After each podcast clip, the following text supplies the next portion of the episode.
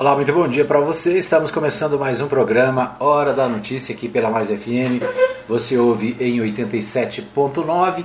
Você ouve também através do nosso site, o www.fmmais.com.br. Você acompanha também através do nosso podcast. O podcast você ouve no Spotify e em vários outros aplicativos de podcast. Isso aí.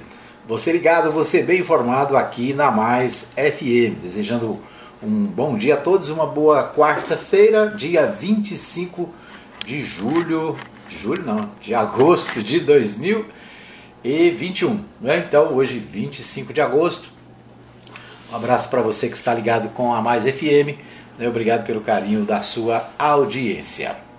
Muito bem, a gente começa o nosso programa, vamos falar de esporte, vamos ver o que, é que tem hoje para o futebol no Brasil e no Estadão de Goiás, para todo lado. Vamos ver aqui, campeonatos, vamos ver o Brasileirão. Hoje tem Brasileirão? Acho que hoje tem Brasileirão, né?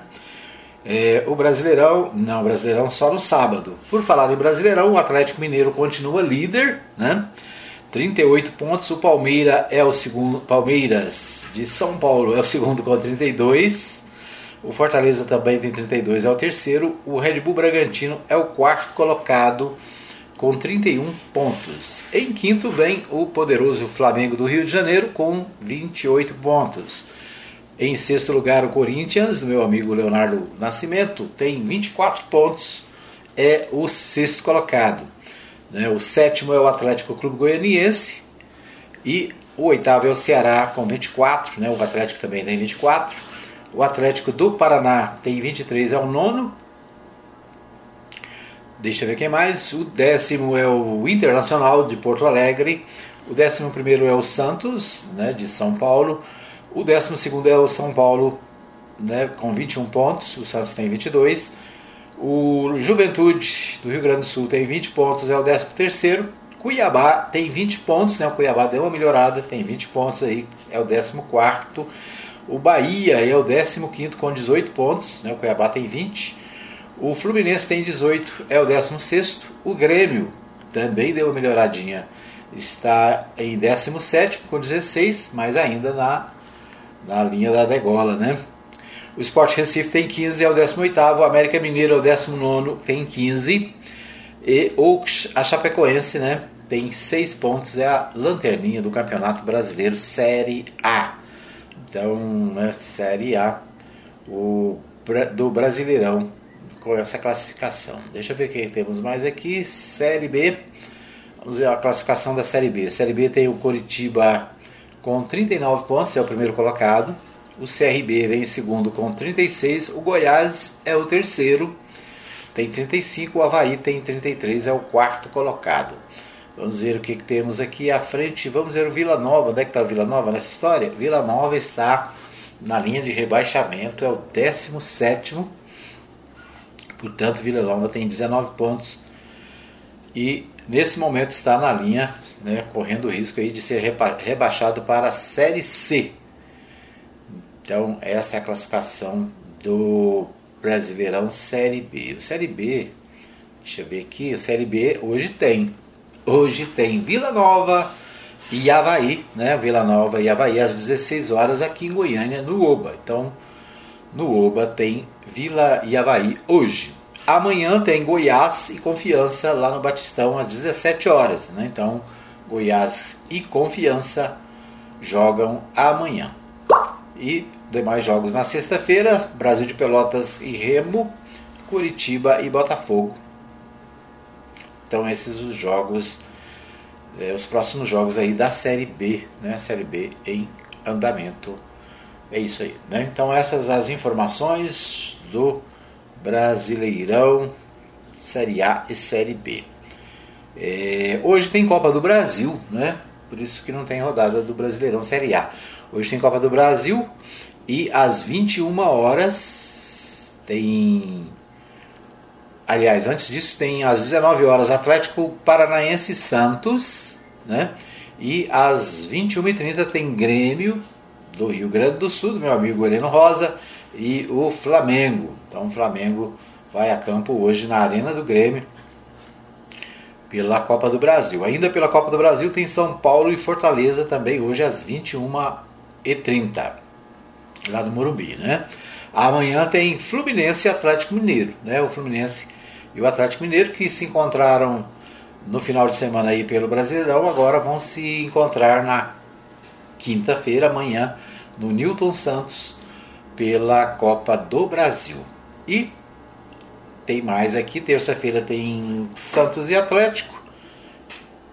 São os jogos aí das quartas de final, né? Depois é só no dia 15 de setembro a Copa do Brasil continua, né? Então é isso aí, as informações do futebol para o nosso programa Hora da Notícia. O nosso famoso Bola na Rede, tá certo. Vamos às principais notícias do dia, né, as principais informações do dia dos principais portais de notícias do Brasil. A gente começa com o portal G1. O portal G1 destaca natureza, combo da morte. Entenda por que 5 projetos de lei no Congresso são apontados como ameaças ao meio ambiente, quilombolas e indígenas. Projeto ganharam força desde o início do governo Jair Bolsonaro. A cidade, a capital federal, está recebendo vários indígenas do Brasil inteiro, né? Homens indígenas protestam em Brasília em 24 de agosto contra o marco temporal, né? Uma foto aqui dos índios em Brasília, muitos indígenas estão em Brasília acompanhando, né, essa questão na Câmara dos Deputados, né, no Senado, no Congresso, e também acompanhando a ação no Supremo Tribunal Federal. Diz assim a matéria: o futuro dos povos tradicionais e do meio ambiente no Brasil está sendo decidido e votado em Brasília. Em um lado da Praça dos Três Poderes, no Supremo Tribunal Federal, deve ser retomado nesta quarta-feira, dia 25, a análise de uma ação que servirá de diretriz para mais de 300 terras indígenas ainda em processos histórico e lento de demarcação no país. Mas além do julgamento do marco temporal no Supremo Tribunal Federal, no STF, especialistas voltam suas atenções para pelo menos 5 projetos de lei no Congresso que alteram as regras de proteção de territórios e povos indígenas, favorecem a formação de latifúndios em terras públicas e minam a reforma agrária. Indígenas protestam, portanto, lá em Brasília, né, por causa destas medidas que dificultam a demarcação de terras. Bom, os projetos, todos esses projetos vêm ganhando força desde o início do governo de Jair Bolsonaro, que será o primeiro governo, desde a redemocratização do Brasil, nos anos 80, a não demarcar nenhuma terra indígena. O coordenador do Laboratório de Gestão de Serviços Ambientais e professor da Universidade Federal de Minas Gerais, Raoni Rajão, explica que os projetos estão relacionados e devem ser analisados como um combo, o chamado combo da morte, como tem sido, né, chamado esses projetos de lei, né? O Death Combo, ou combo da morte, aparece para enfraquecer a legislação ambiental e legalizar a privatização das terras amazônicas e terras públicas, que são um patrimônio nosso. É um verdadeiro pacotão para roubar a Amazônia do povo brasileiro, explica Rajão. São os projetos de lei que integram o combo da morte da área ambiental. Aí vem aqui a lista dos projetos. A PL 490, né, projeto de lei 490 de 2007, restringe a demarcação de terras indígenas. O projeto de lei 191 de 2020 libera a mineração em terras indígenas. O projeto de lei 3729 de 2004 flexibiliza ou extingue o licenciamento ambiental de obras e empreendimentos. A PL 510 de 2021 permite a legalização de terras públicas invadidas até 2014 e a titulação de áreas consideradas latifúndios.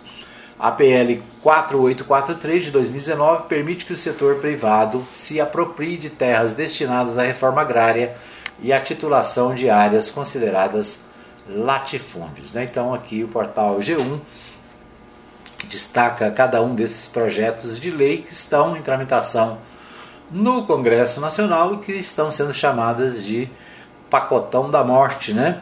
pacote da morte, e que afetam diretamente os indígenas, quilombolas, né, e principalmente também o meio ambiente brasileiro, né? Muito bem, ainda no portal G1, na coluna do Gerson Camarote, ele diz o seguinte: Ciro Nogueira volta a se dizer amortecedor do governo e brinca que peça só aparece se der defeito. O ministro-chefe da Casa Civil de Jair Bolsonaro, Ciro Nogueira, né, do Centrão, brincou em conversa com o interlocutor ao explicar seu papel de amortecedor do governo. Amortecedor não aparece em um carro, como farol ou um para-choque. Por isso só começam a falar muito do amortecedor porque a peça está com defeito, né? A fala foi interpretada como um recado de que o ministro Palaciano vai permanecer mergulhado e trabalhando na articulação política do governo, especialmente junto ao Congresso Nacional. A imagem do amortecedor foi usada pelo senador licenciado logo na cerimônia de posse, né, na Casa Civil no início do mês. Desde então vem sendo reiterada por Nogueira, que chegou a publicar foto na rede social segurando a peça automotiva em verde e amarelo, né? Então o Ciro Nogueira, que é do Centrão, ministro da Casa Civil do Jair Bolsonaro, né, está quieto e, segundo ele, trabalhando como amortecedor do carro, né, que não aparece, só aparece quando tem defeito, né?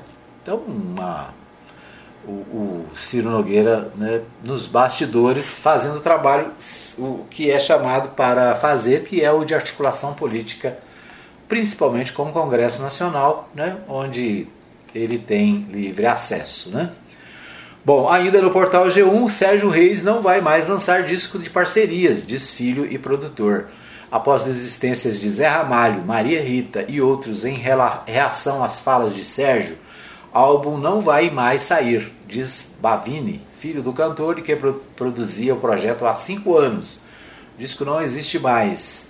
O disco, né, estava sendo preparado pelo Sérgio Reis, que produzia o álbum de parcerias junto com outros artistas. O projeto terminou após vários músicos cancelarem as suas participações em razão das falas antidemocráticas de Sérgio Reis, né, inclusive atualmente investigado pela Polícia Federal.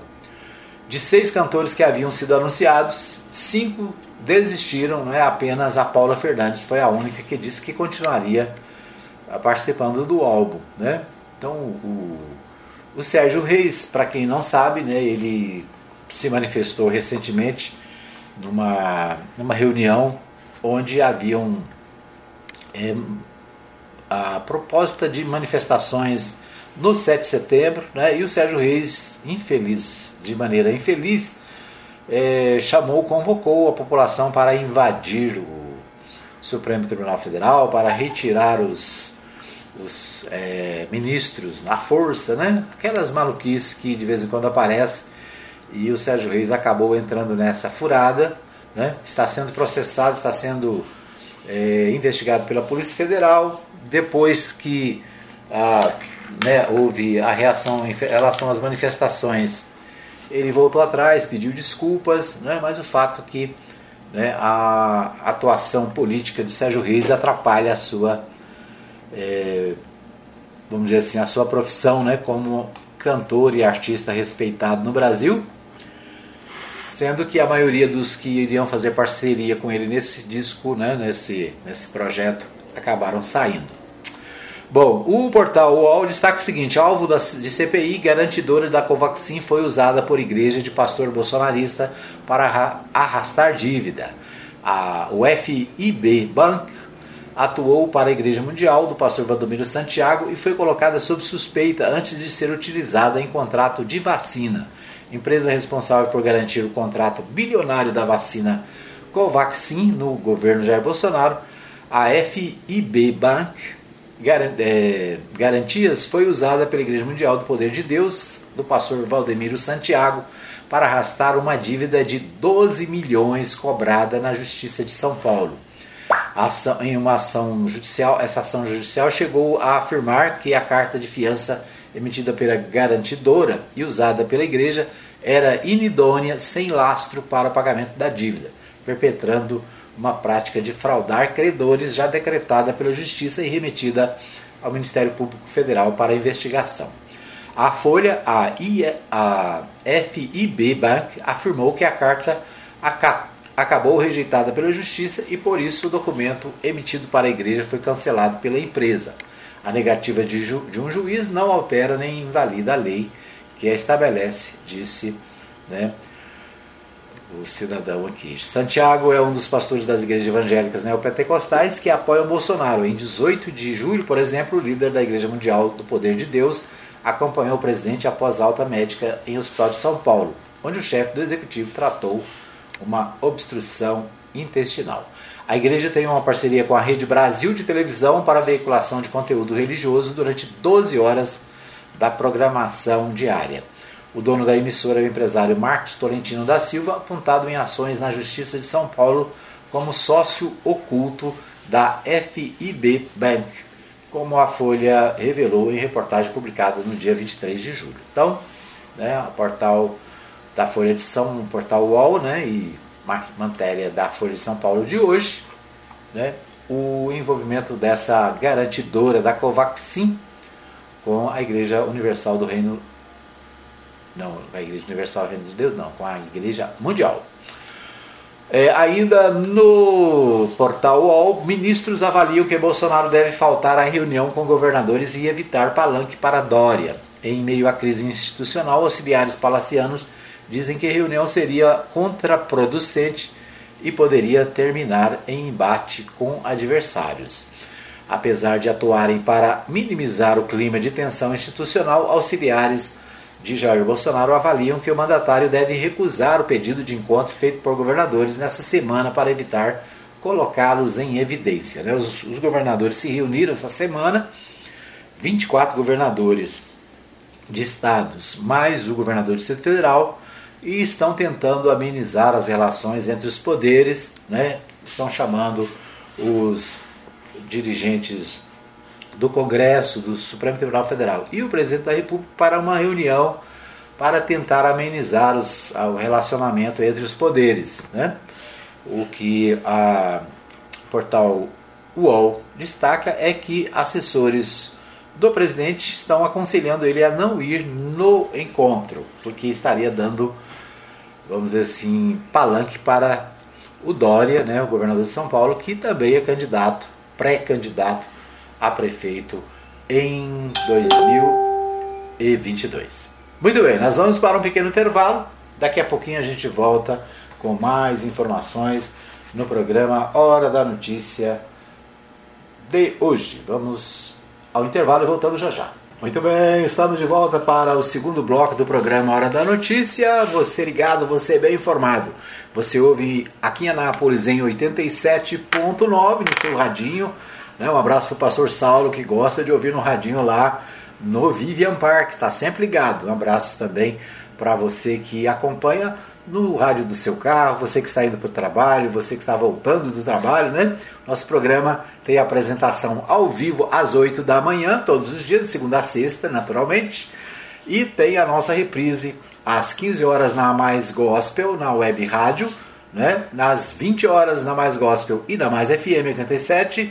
E às 3 da manhã na Mais Gospel. Ou seja, vários horários para você ouvir o programa e acompanhar. Além disso, você tem a opção do podcast, né? O nosso podcast está no ar e logo depois que a gente termina o programa aqui, a gente posta no podcast. Você pode ouvir no Spotify ou em qualquer lugar do mundo, a qualquer hora do dia, né? Você tem a opção de ouvir, inclusive, os outros programas, né? Os outros podcasts da Mais. Você viu aí que a gente está lançando a Pod Mais, né? A Pod Mais é a nossa fábrica de podcast. Além dos podcasts da Mais FM, né? Você que tem interesse de fazer um podcast e colocar a sua mensagem, a sua música no Spotify e vários outros aplicativos, né? No Google Podcast, no podcast da Apple, você pode falar com a gente que a gente ajuda você a fazer o seu podcast também, né? Quero abraçar aqui os nossos ouvintes que estão com a gente, o meu amigo Genivaldo Santos, lá de Séries, né? Cantor, compositor, gente boa toda a vida. irmão da Igreja Batista de Séries, desejando aqui um abraço para todos nós, né? Está acompanhando, diz que está em hemodiálise agora. É isso aí, meu irmão. Deus abençoe aí seu tratamento. Deus tem abençoado, tem te honrado, né? Muitos anos aí de tratamento, mas graças a Deus o irmão está firme. Então, o irmão Genivaldo deixa aqui a mensagem. Família linda, maravilhosa, abraços queridos, excelente qualidade do som em Anápolis. Aqui o som da nossa live, né? Não sei se ele está acompanhando pela live. Estou em hemodiálise agora. Abraço, então, ao irmão Genivaldo Santos em Séries, ele que é compositor, músico, famoso aí da nossa Associação Batista Centro-Norte Goiano. Um abraço a todos os irmãos e amigos da região do Vale do São Patrício, do Norte Goiano, né? Pessoal da nossa querida associação. A dona Maria Nova Silva está desejando aqui um bom dia a todos, sob a proteção do nosso bondoso Deus.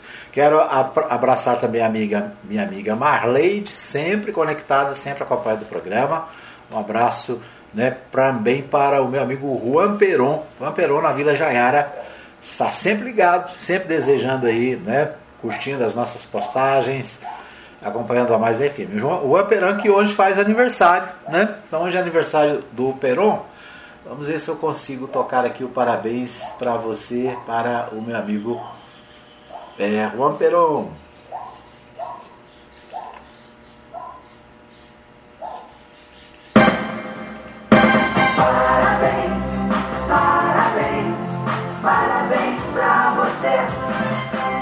Isso aí, né? Ficou meio estourado aqui. O parabéns para você, para o Juan Peron. Obrigado, né, pelo carinho da audiência de sempre. Que Deus abençoe. Muita saúde, né? O nosso querido amigo Juan Peron, amigo de muitos anos, né? Liderança política, pastor também lá na Vila Jaiara. Isso aí, um abraço para o nosso amigo Juan Peron. Muito bem, né? O Genivaldo Santos respondendo aqui, obrigado, amado irmão, Deus abençoe sempre por tudo. Isso aí, muito bom.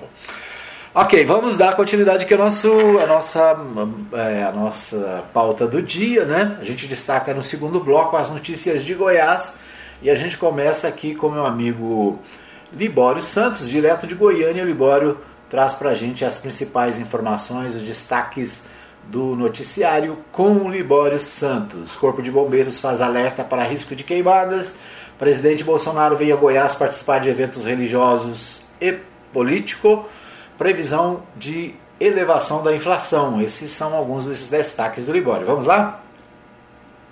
Corpo de Bombeiros faz alerta para os riscos de queimadas. Presidente Bolsonaro vem a Goiás participar de dois eventos, religioso e político. Previsão de elevação da inflação. Eu sou Libório Santos, hoje é dia 25 de agosto, quarta-feira. Esses são os nossos destaques. A previsão é que Goiânia e grande parte do estado apresente umidade relativa do ar em 16% durante essa semana. A título de comparação, a taxa chega ao clima do deserto do Saara, onde a umidade varia entre 14% e 20%. Além do tempo seco, a temperatura permanece elevada, ficando acima dos 30 graus. No dia de hoje, a temperatura nas regiões norte e oeste do estado pode chegar a 38 graus. Contudo, existe a possibilidade de pancadas de chuvas apenas isoladas para a semana que vem, o que pode melhorar um pouco, né, a umidade na capital e também algumas regiões do estado. A chefe do Instituto Nacional de Meteorologia aqui em Goiás, Elizabeth Alves, diz que a tendência para as próximas semanas seja a continuidade das altas temperaturas com recordes em setembro.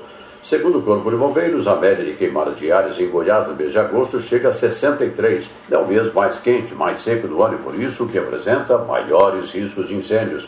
Olha, não há previsão de chuvas em grande volume para breve. O cenário deve continuar e, com isso, a população deve estar atenta, colaborar para evitar esse problema, tá? O Tenente Araújo é porta-voz da Operação Cercado Vivo, desenvolvida pelo Corpo de Bombeiros, e fala sobre o problema dos incêndios. As condições climáticas esse ano são favoráveis para os incêndios florestais. Estamos aí com a estiagem um pouco mais prolongada. E, claro, diretamente também com a contribuição da ação humana, a gente tem visto a intensificação dos incêndios florestais e o aumento desses atendimentos, da quantidade de atendimentos, em relação, tendo como referência o mesmo período do ano passado. E uma preocupação muito grande por parte do Corpo de Bombeiros em relação às unidades de conservação. tendo em vista que essas ocorrências nesses locais têm um potencial de dano muito grande, né, para a natureza. Agora, em relação à quantidade de ocorrências, as áreas urbanas elas tendem a ser mais intensas, né, esses trabalhos das ocorrências. O incêndio atingiu uma área vizinha ao Parque Nacional da Chapada dos Veadeiros da região nordeste do estado. Segundo o Corpo de Bombeiros, as chamas têm avançado consideravelmente na APA Pouso Alto, às margens do Parque Nacional. Um homem não identificado morreu após ser atropelado na BR-060, próximo a Rio Verde, ao trevo que dá acesso ao município de Santa Helena. Segundo a Polícia Rodoviária Federal, o condutor do carro informou que a vítima tentou atravessar a pista de forma inesperada quando foi atingida pelo veículo. O Instituto de Pesquisa Econômica Aplicada alterou a projeção para a inflação deste ano. O índice de preços ao consumidor amplo, IPCA, foi revisto de 5,9% para 7,1%. Parte da explicação para a mudança é a expectativa de reajuste mais acentuados para gasolina e energia elétrica, que remete a uma elevação da projeção de preços monitorada de 9,5% para 11%. Outra pressão vem dos preços dos alimentos do mercado internacional, que devem fechar o ano acima do esperado anteriormente, em particular as proteínas animais. Esse movimento eleva a projeção da inflação dos alimentos de 5% para 6,9%. Portanto, notícia nada agradável. Confirmada a visita do presidente Jair Bolsonaro à Goiânia neste sábado, quando participa de dois eventos. O primeiro deles é um encontro de evangélicos e o outro de cunho político. Foram convidados empresários, prefeitos, vereadores e o governador Ronaldo Caiado. No giro da bola pela Série B do Campeonato Brasileiro, hoje tem Vila Nova, que está na zona de rebaixamento, contra o Avaí, que está na zona de acesso à Série A. Amanhã o Goiás enfrenta o Confiança. Na Série A, o Atlético Mineiro só volta a campo no sábado contra o Palmeiras. Acaba de ser aprovado pela Câmara Federal um projeto de lei que tramita há bastante tempo na casa e que trata da regularização fundiária. A matéria já foi enviada ao Senado e, se aprovada, vai à sanção presidencial. O deputado José Mário Schreiner integra a Frente Parlamentar do Agronegócio e destaca a importância desse projeto. Esse projeto já tramita na Câmara Federal há algum tempo e é um projeto extremamente necessário. Hoje nós temos no Brasil, principalmente na região amazônica, famílias que estão ali há 40, 60 anos, 100 anos e não têm o seu título de regularização. E quem não tem o seu título de propriedade, ele é a mesma coisa que uma pessoa sem identidade ou sem o CPF. Então é extremamente necessário para que esses produtores, principalmente as pequenas propriedades, é importante que nós dizemos que há uma limitação no tamanho das propriedades, mas para que essas propriedades elas possam ter os seus documentos e com isso, é claro, os produtores poderem buscar o seu financiamento, poder buscar a sua moradia própria. Esse projeto foi aprovado na Câmara Federal, sem dúvida nenhuma, é um projeto extremamente necessário, né? Extremamente importante, então é uma vitória aí muito grande dessas milhares de famílias que não têm os seus títulos definitivos. Eram essas as informações de hoje de Goiânia, informou Libório Santos. Muito bem, então nós ouvimos aí o Libório Santos trazendo os principais destaques de Goiânia. Eu quero abraçar aqui a minha amiga Bárbara Neide, está com a gente curtindo o nosso programa, né? A Joana Dark também deixou aqui, né, uma curtida no nosso vídeo do programa, né? Um abraço também mais uma vez para o Juan Perô, nosso aniversariante do dia. Deixa eu ver quem mais. A Jennifer também e a Christian Almeida também deixaram aqui o seu alô. O Manuel Bonfim enviou uma mensagem para a Rádio Mais FM. Um abraço então para o Manuel Bonfim. Aqui, deixa eu ver se eu consigo. Não, daqui a pouquinho eu vejo. Vou ver se eu consigo ver a mensagem dele aqui. Muito bem, então nós ouvimos aí o Libório Santos trazendo os destaques de Goiânia. Além do Libório, eu quero destacar aqui os manchetes do Jornal Popular. Presidente da Comurg diz que dívida da companhia é desconhecida. Alex Gama afirma que o passivo da empresa municipal é muito maior do que 500 milhões levantados em balanço contábil e aponta caminhos para aumentar a receita. No cargo há pouco mais de 4 meses, o atual presidente da Companhia Municipal de Goiânia, Alex Gama, diz que o problema financeiro da empresa é antigo, né? A Comurg é a empresa de limpeza urbana da cidade de Goiânia, né? Existe há muitos anos e tem dívida altíssima, né? Acima dos 500 milhões, mas é a empresa que faz a limpeza urbana da cidade, né? Tem um trabalho prestado para a cidade de Goiânia.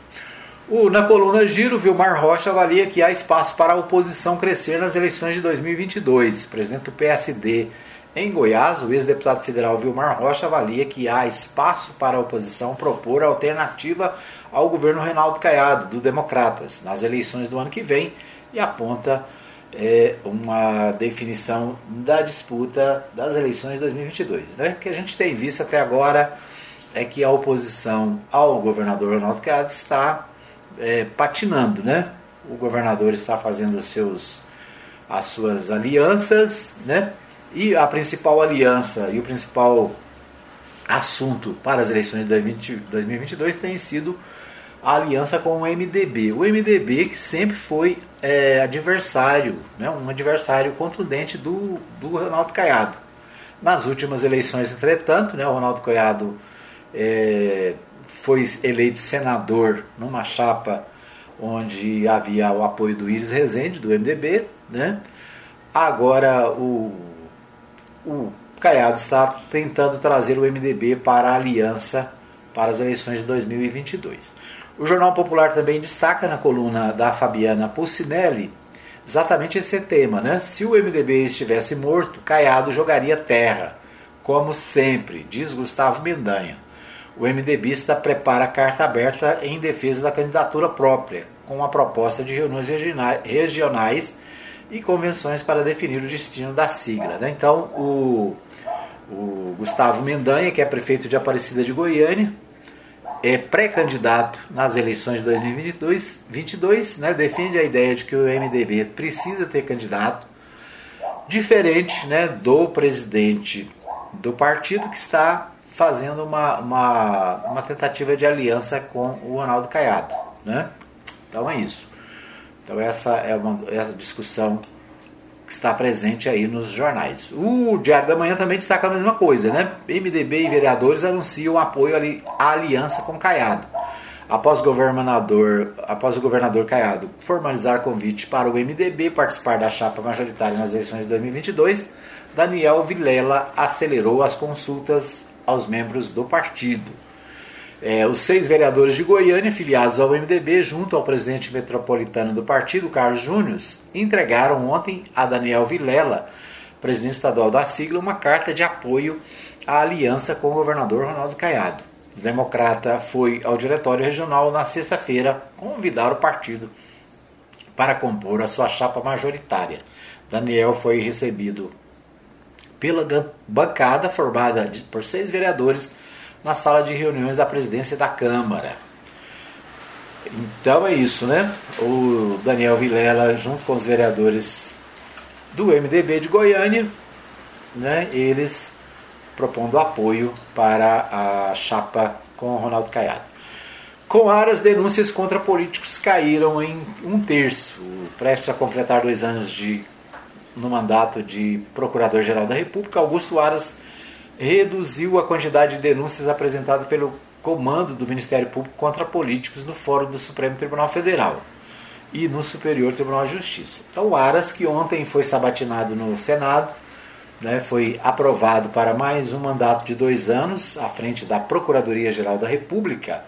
O Aras, né, a avaliação aqui do portal do Diário da Manhã, ele teria diminuído as ações contra os políticos. Aliás, esta é a acusação que ele recebe, de não agir, né, especificamente contra o governo Jair Bolsonaro, nas denúncias que existem contra o presidente. Né? O Aras tem sido chamado de engavetador geral da União. Né? Ele que tem poderes para processar os políticos em nível nacional, né, especificamente o presidente da República, tem sido muito criticado porque é um aliado, né, político do presidente. O portal do Correio Brasiliense destaca: governadores querem reunião com cúpula das Forças Armadas. Os governadores pedirão encontro com integrantes das cúpulas militares para a próxima semana com o objetivo de discutir as manifestações de 7 de setembro. Os policiais militares organizadores dos atos têm adotado tom ameaçador contra as instituições e contra a democracia. Então, governadores de vários estados, mais especificamente, né, os 24 governadores juntamente com o governador do Distrito Federal, ou seja, dos 27 governadores, 25, né, estão preocupados com os ataques à democracia que têm sido feitos no Brasil. Muito bem, nós vamos para mais um pequeno intervalo, voltamos daqui a pouquinho com o terceiro e último bloco do nosso programa Hora da Notícia. Muito bem, estamos de volta para o terceiro e último bloco do programa Hora da Notícia, agradecendo a todos que nos acompanham, a você que está comigo em 87.9 aqui na cidade de Anápolis, muito obrigado. Para você que está acompanhando também nos aplicativos, você tem o aplicativo da Mais FM no Android, pode baixar o aplicativo, né, inclusive acompanhar a nossa programação ao vivo no aplicativo. Você tem o Radiosnet, outro aplicativo interessante de rádios, né? Você tem lá a Mais FM e a Web Rádio Mais Gospel. As duas você pode acompanhar através do Radiosnet. Você pode acompanhar também no nosso site, o www.fmmais.com.br.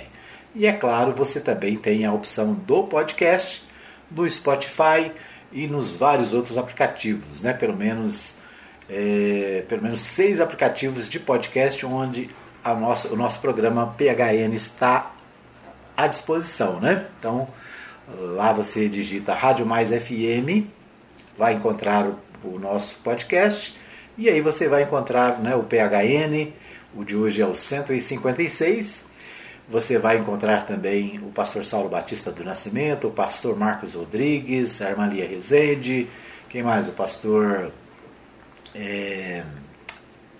Eli Machado, né? Então, os nossos podcasts. E nos próximos dias também o novo podcast da Mais FM, o Momento Jurídico, né? Com o Dr. Eduardo Silva, todos os dias também participando da nossa programação da Mais FM, falando sobre um tema político, um tema jurídico, né? Alguma coisa que interessa do ponto de vista, né? Dos processos. Como é que se faz um inventário, como é que se faz uma separação judicial, né? São assuntos jurídicos, estarão no podcast Momento Jurídico com o Dr. Eduardo Silva. Então, vamos lançar aí nos próximos dias na programação da Mais FM também, no nosso podcast, né, da Mais FM, tá bom? Isso aí. Muito bem, esse é o nosso último bloco do programa, nós vamos destacar os principais sites de notícias aqui da cidade. Ontem aconteceu aqui em Anápolis, né, a Polícia Federal esteve trabalhando em Anápolis, né, a Polícia Federal investiga lobby de empresa do Amazonas no DAIA, Porto Seco Centro-Oeste se manifesta, é o destaque do jornal Contexto, né? A Polícia Federal divulgou na manhã desta terça-feira, dia 24, a deflagração da Operação DAIA, com o objetivo de aprofundar investigações referentes à suposta atuação de lobistas que favoreciam uma empresa operadora de portos secos no âmbito do Departamento Nacional de Infraestrutura e Transportes, o DENIT. O site da Polícia Federal não mencionou o nome da empresa, porém, logo após a divulgação, surgiram informações relacionando a referida operação à empresa Aurora da Amazônia, que tem uma disputa litigiosa na concorrência pela operação do Porto Seco em Anápolis. As investigações apontam, segundo a Polícia Federal, que desde que venceu a licitação promovida pela Receita Federal para a exploração do Porto Seco de Anápolis, em Goiás, a empresa passou a enfrentar problemas na fase de habilitação em relação ao terreno apresentado por ela para a construção de um novo porto da Novo Porto em Anápolis. Para superar essas dificuldades ainda, segundo a Polícia Federal, a empresa teria contratado lobistas para viabilizar a aquisição de um terreno do DENIT situado no Distrito Agroindustrial de Anápolis, o DAIA, por um preço bem abaixo do valor de mercado. A Polícia Federal destaca que os lobistas estariam utilizando do pagamento de propina para regimentar servidores públicos do DENIT, que passaram a cuidar dos interesses da empresa na autarquia, junto à autarquia, né? A avaliação do terreno foi realizada pelo DENIT em 11 milhões, bem abaixo do valor de mercado de 44 milhões, conforme perícia realizada pela Polícia Federal. Os envolvidos, acrescenta a PF, poderão responder pelos crimes de peculato, corrupção ativa e passiva, tráfico de influência e associação criminosa. Os policiais federais cumprem 14 mandados de busca e apreensão em Goiás, Tocantins, São Paulo e no Distrito Federal. A Justiça Federal também determinou o bloqueio de valores nas contas dos investigados, além do afastamento dos servidores públicos de suas funções. A investigação contou com a colaboração da Subsecretaria de Conformidade e Integridade do Ministério da Infraestrutura. A redação do portal Contexto entrou em contato com a Aurora, através de um e-mail que a empresa disponibiliza em seu site, deixando espaço aberto para que a mesma possa pronunciar sobre a questão. Em nota dirigida à redação, o Porto Seco Centro-Oeste presta esclarecimentos. Entre aspas...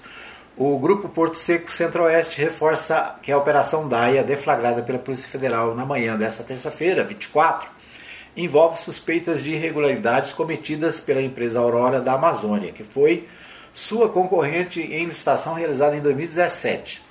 Atual operador do terminal alfandegário de Anápolis, o Grupo Porto Seco Centro-Oeste não é parte nas investigações e tem, na verdade, denunciado nos últimos anos as manobras jurídicas e administrativas da concorrente com o objetivo de burlar edital de licitação para assumir a prestação de serviço, mesmo sem apresentar condições exigidas pela Receita Federal.